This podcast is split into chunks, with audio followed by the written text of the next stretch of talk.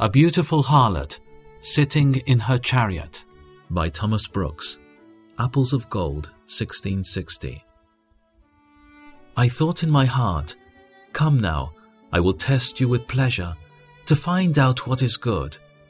But that also proved to be meaningless. Laughter, I said, is foolish. And what does pleasure accomplish? Ecclesiastes 2 1 2. Solomon's question bids a challenge to all the masters of mirth to produce any one satisfactory fruit which it affords, if they could.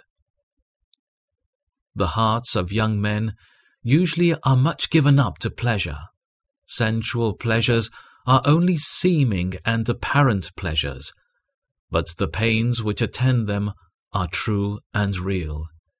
He who delights in sensual pleasures shall find his greatest pleasures become his bitterest pains. Pleasures pass away as soon as they have wearied out the body, and leave it as a bunch of grapes whose juice has been pressed out. Xerxes, being weary of all pleasures, promised rewards to the inventors of new pleasures, which being invented he nevertheless remained unsatisfied. As a bee flies from flower to flower and is not satisfied, and as a sick man moves from one bed to another for ease and finds none, so men given up to sensual pleasures go from one pleasure to another, but can find no contentment, no satisfaction in their pleasures. Everything is so weary and tiresome. No matter how much we see, we are never satisfied. No matter how much we hear, we are not content. Ecclesiastes 1 8.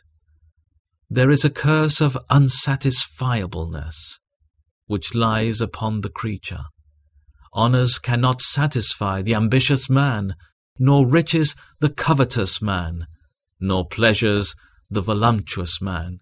Man cannot take off the weariness of one pleasure by engaging in another pleasure. Pleasures seem solid in their pursuit, but are mere clouds in the enjoyment. Pleasure is a beautiful harlot sitting in her chariot. The four wheels are pride, gluttony, lust, and foolishness. The two horses are prosperity and abundance. The two drivers are idleness and security. Her attendants and followers are guilt, grief, shame, and often death and damnation. Many great men, and many strong men, and many rich men, and many hopeful men, and many young men have come to their damnation by her, but never any enjoyed full satisfaction and contentment in her. Ah, avoid this harlot pleasure, and come not near the door of her house. Augustine, before his conversion, could not live without those pleasures which he much delighted in.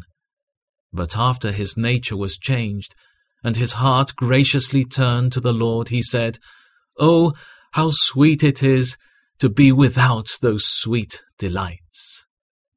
And as for lawful pleasures, let me only say this it is your wisdom only to touch them, to taste them, and to use them as you use medicines, to occasionally fortify yourselves against maladies.